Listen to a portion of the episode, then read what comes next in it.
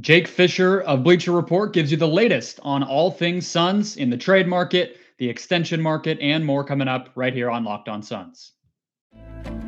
You are Locked On Suns, your daily Phoenix Suns podcast, part of the Locked On Podcast Network. Your team every day.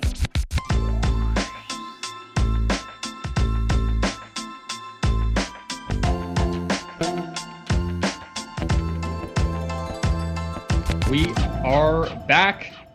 This is Locked On Phoenix Suns. I'm your host, Brendon Kleen, covering the Suns the past five seasons as a credentialed media member. Thank you for making Locked On Suns your first listen every single morning. Follow the show on Twitter at Locked On PHX Suns.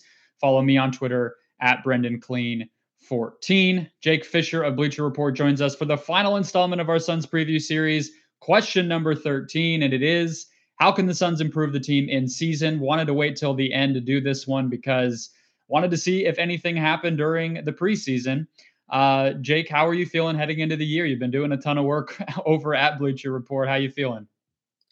I'm doing well. It's uh, it's been a bit of a challenge, I'd say, in terms of getting back into the swing of things after the off season. I, I really enjoyed some time off. Turns out, um, you earned it. Thank you very much. Uh, but the season's back. You know, not not a real job, right? Very happy to just talk about and write sure, about basketball sure. for a living. So uh, all's well, man. Thanks for having me. How are you? I'm uh, I'm doing well. I'm excited. I'm I've been telling the audience it took me a bit to uh, fully get to that point of the excitement part of this, but we do have basketball. The Suns just completely kicked everybody to the ground during the preseason, so that was fun to watch. Uh, but let's get into it. Let's get into the trade stuff let's get into the stuff that that makes people uh, go crazy here in the NBA. So early in the offseason, you had a lot of stuff on Jalen Smith, uh, the Suns shopping him, using summer league to showcase him. We haven't heard as much since then uh, from you or or anyone, and obviously still on the roster. Played quite a bit in the preseason, got all all summer league honors for whatever that's worth. Um, so, what can you tell us about what's changed with Smith's situation and how his future is viewed around the NBA? I wouldn't say all that much has changed. Um, I'm, I'm, not going to lie that when I make calls to people, I'm not typically. He's not the first thing that comes up.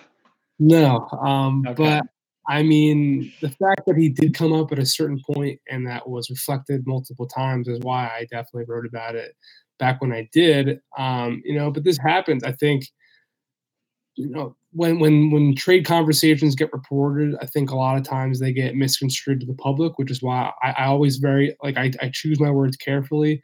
But you know, most of the time when you know a team's not shopping a player, um, or most of the time when, when it's when it's considered a team's shopping a player, they're not. They're making the guy available. I do think Phoenix was actively calling teams and saying, "Hey, what can Jalen Smith get us? Being that, listen, he was a number 10 pick in the draft at a certain point not too long ago. That still has some some sticker value, if you Less will. than a year ago, or just about a year ago, which is crazy. Yeah, you know, I used to yeah. be at off the top of my head know every single player was in which year's draft, but now I've been covering the league for nine years now, and it's kind of they blend. Pandemic, they blend together, yeah. Um, but um, yeah, I mean, the number ten pick is still something that you know, cl- the closer we are to that draft night that he was picked, well, it was 2019, 2020, 2020, yeah. yeah. So yeah. the closer we are to 2020, the the more value that number 10 pick will have in terms of his you know brand value on the NBA trade market, right? The further we go away from that, the less time he and the less he continues to take strides on the court. Which, let's be honest, at this point, it doesn't he doesn't seem to be a, a, a, critical integral member of Monty Williams' rotation, right? Um, you know, those are just the factors that set up to. It seems obvious that they would at least try to poke around and see what they can get on him. Um, so I haven't heard anything new on that situation. Just because he hasn't been moved doesn't mean that like what he showed in preseason means that they are all gung ho about you know Jalen Smith again. Doesn't mean that other teams uh, won't call around you know, when December 15th comes around and, and, and free agents are able to be traded or at the deadline. Um, because, you know, I will say this is an overall thought moving forward about Phoenix, but also every team in the contending sphere and the NBA. They're not looking at their rosters as complete right now. They're looking at their rosters as a, a first draft, if you will. So a lot of movement can definitely still happen, just like we saw last year's trade deadline. Yeah. On that note, Thad Young is obviously a guy that everybody wants, I'm sure, around the league. I mean, he's a veteran. I think he, I think he had comments where he, you know, wants to finally win. It's kind of a crazy situation for him, where despite being such a well-renowned player, he hasn't really been on a great team in his whole career. Um, what, what you did some reporting on the Spurs recently about sort of the the, the overall direction of the franchise and that some people there are are still kind of you know in that middle ground of not knowing what's going to come next over there. I think that fits into the the idea of of Thad and and what his purpose is over there and and whether he might become available. They don't make a ton of trades, so around the league, what do you hear when people talk about Thad and is he somebody you expect to be one of the early players to be available around the league? Well, I, am not going to say this to phrase that as malcontent. He's a pretty good guy and, and always been a pretty good locker room presence. But I, for everything I've heard, I don't believe that he wants to be in San Antonio right now. I think he wants to be in a winning environment. He's getting he's getting up there in age, um, and for for role players like him who have made a, a good living in this league, they've recognized that they need to be a part of winning teams in order to get paid. And if you, I mean, Thad Young is Thad Young. I think people will know uh, what his value is. Um, but the, the longer you're out on the periphery of the league's actual like contending sphere, like if you're just playing meaningless games and it's a bottom five team, yeah, your value tends to start to decrease a little bit. So I think um, there is a chance he he gets moved, you know, in 2021, let's say, you know, before the calendar flips. Um, I wouldn't say it's likely. I say it's possible. He's always going to have interested suitors. His contract number has always been very fair. And yeah, Phoenix has had interest in Thad Young. It's obviously a different front office now, but dating back to when he was in Philadelphia and when he was on the wow. trade block in Sam Hinkie's process. I wrote about that in my book. Uh, I mean, he definitely, Robert Sarver, let's say, has been brought, um, you know, a potential trade opportunity for Thad Young before and been interested. Um, so make that make of that what you will. I'm, I'm not saying that Thad Young is totally coming to Phoenix, but it, it's it's a conversation I would imagine would continue to be held as as the season moves yeah. on. Yeah, I think the only thing to me that would prevent it. I mean, we don't know what the price would be, although I don't imagine it would be anything insane. And then on the flip side, it's just I think there probably are situations on good teams where Thad could probably play a little bit more than he will here. I mean, JaVale McGee, DeAndre Ayton, both here, not going anywhere. Cam Johnson, Jay Crowder at the four spot. It is a little bit crowded. There's not an obvious 25, 30 minutes for him here like there might be elsewhere. But let's move on uh, to.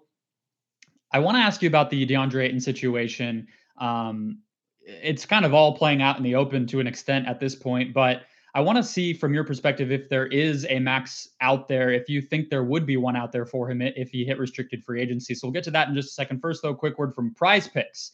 All right, NBA fanatics, Prize Picks is a daily fantasy made easy. We love this here at the Locked On Network, and we know you will too. Prize Picks has the best NBA daily fantasy prop game on the market. Prize Picks offers more NBA props than any other DFS prop operator and offers all the superstar players as well as bench players who are only recording a handful of minutes each game. You they give you any prop you can think of from yardage, touchdowns, interceptions thrown, points, assists, rebounds, all of your users that deposit and use the promo code NBA here on the Locked On Network will get a 100% instant deposit match up to $100. So you can double your money up to $100 if you use the promo code NBA. Pick two to five players every day and an over under projection, and you can win up to 10 times any entry. So you're mixing and matching with the over unders as well as the daily fantasy lineups. You're playing the odds while also playing the points. It's fun. It's everywhere. You can get it on the App Store or the Google Play Store. It takes just 60 seconds or less to make your picks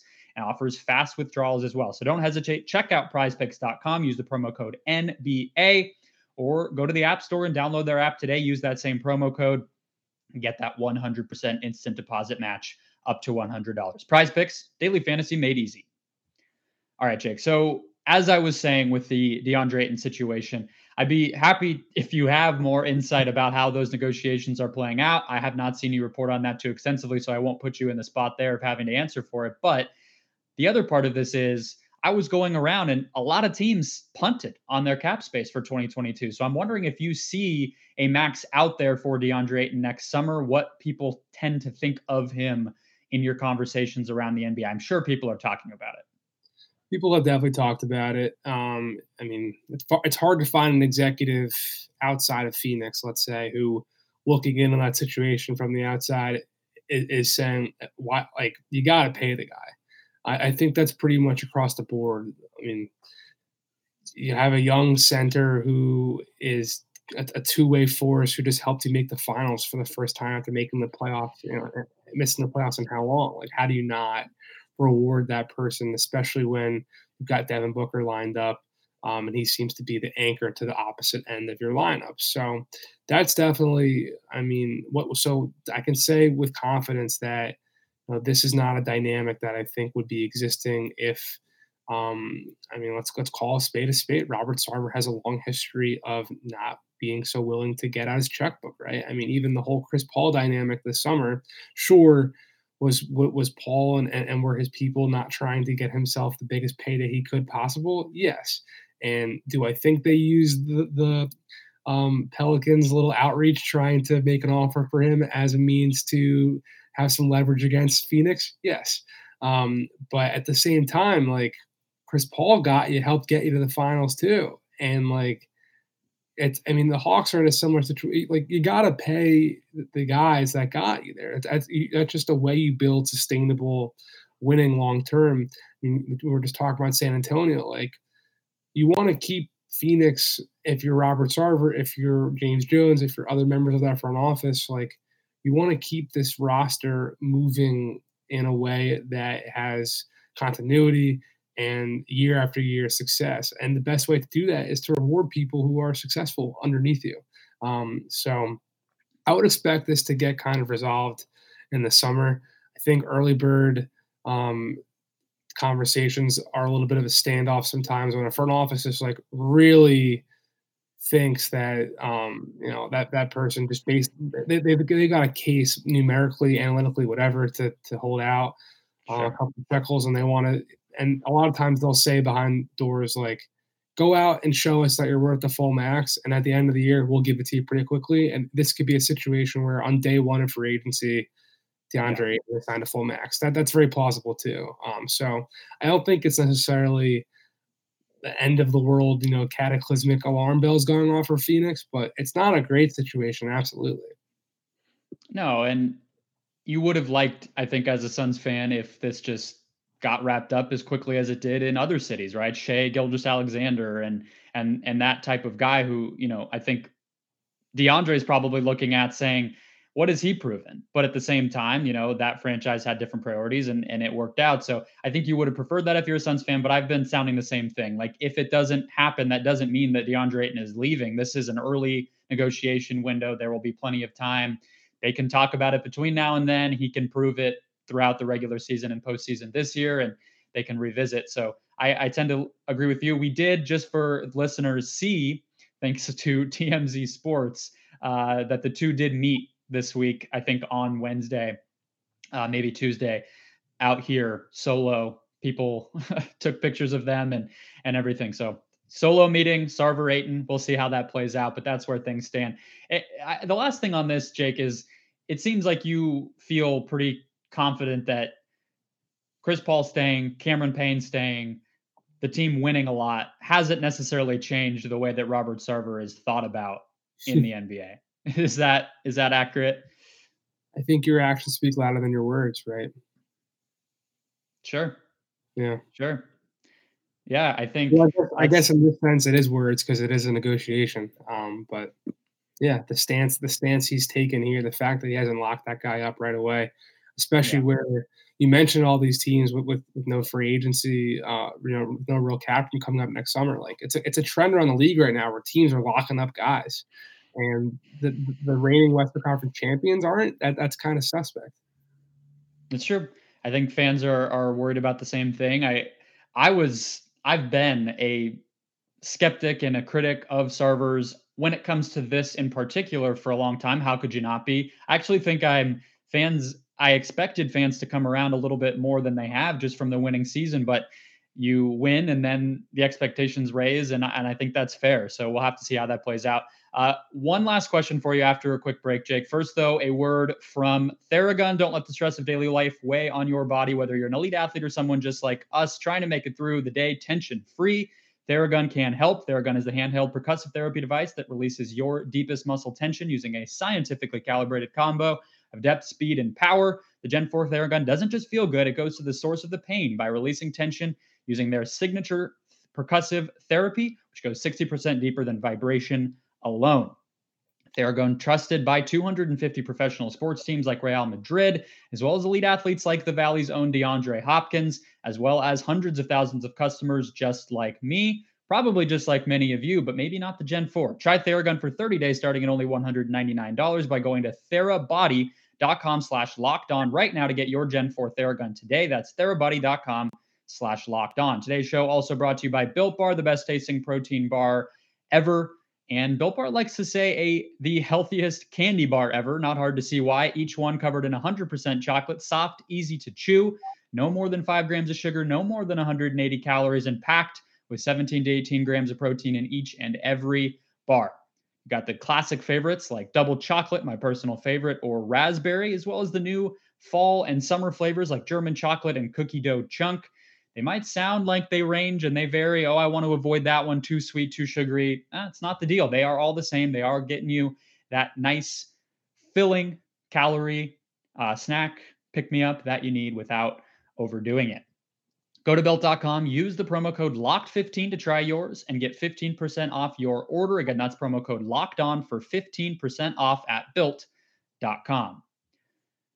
All right, Jake Fischer here with us. I did not do uh, myself any favors here. I did not plug your book yet, Jake. I apologize. Built to Lose talks a ton about the Suns. I think that's yeah. actually the first time that I reached out initially was to have you on to talk about Ryan McDonough, but I think the fans would would just uh, put me over a spit and kill me if I continue to talk about Ryan McDonough. So we'll leave that conversation for a different day. But he writes at Bleacher Report. Follow him at Jake L. Fischer. Let's close out on something you reported on today, Jake, which is um, Kyrie Irving, Ben Simmons.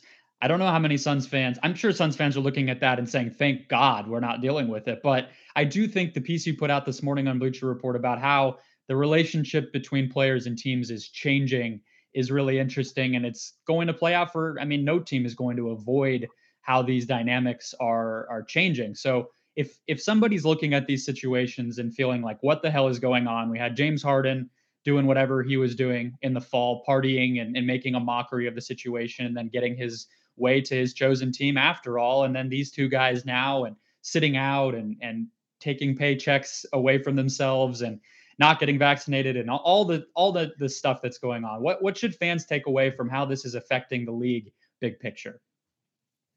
I think big picture, um, the overall vaccine situation has been kind of a black eye on the league. Even though yes, there are you know, overwhelming the overwhelming majority of players are vaccinated, but this Kyrie dynamic has continued to be in the spotlight. It's cost a negative light, you know, on the NBA. And Ben Simmons' trade request has also, you know, raised alarm bells about, you know, players signing long, expensive deals and then requesting a trade elsewhere. I mean, Giannis is obviously entrenched in Milwaukee now, but that was part of his calculus too. When he re-signed with the Bucks last year, he thought, you know, if it doesn't go well, I can always request a trade.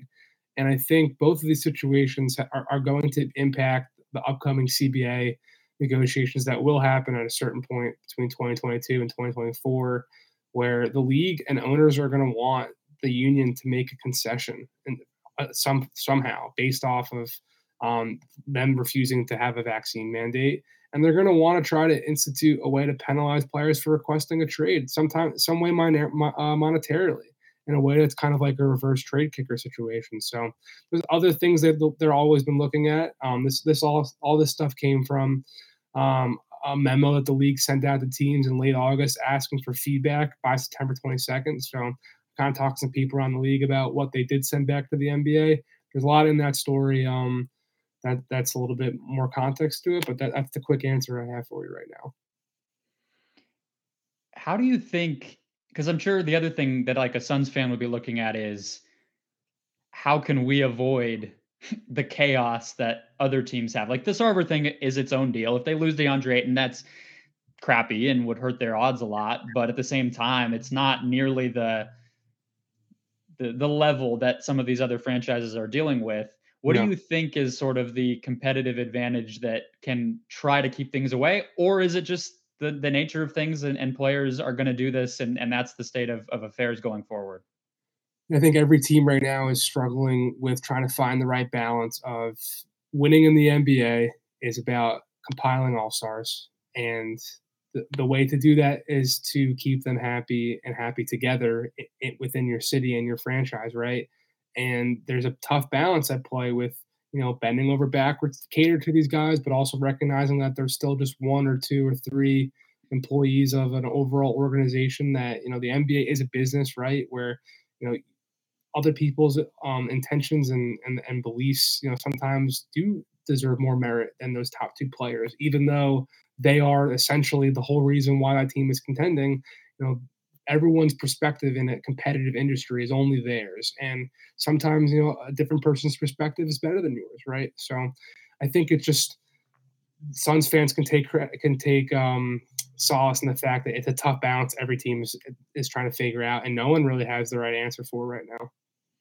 Yeah, I think uh, if anybody is taking solace, it might be Chris Paul that he doesn't have to involve himself in the negotiations that you're talking about because I don't wish that on anybody. Um, but thank you for your insight, man. I know you got to get out of here. Um, he is Jake Fischer. You can follow him at Jake L Fischer on Twitter and read his book Built to Lose. Read him at Bleacher Report. Thanks for joining us. Thank you, man.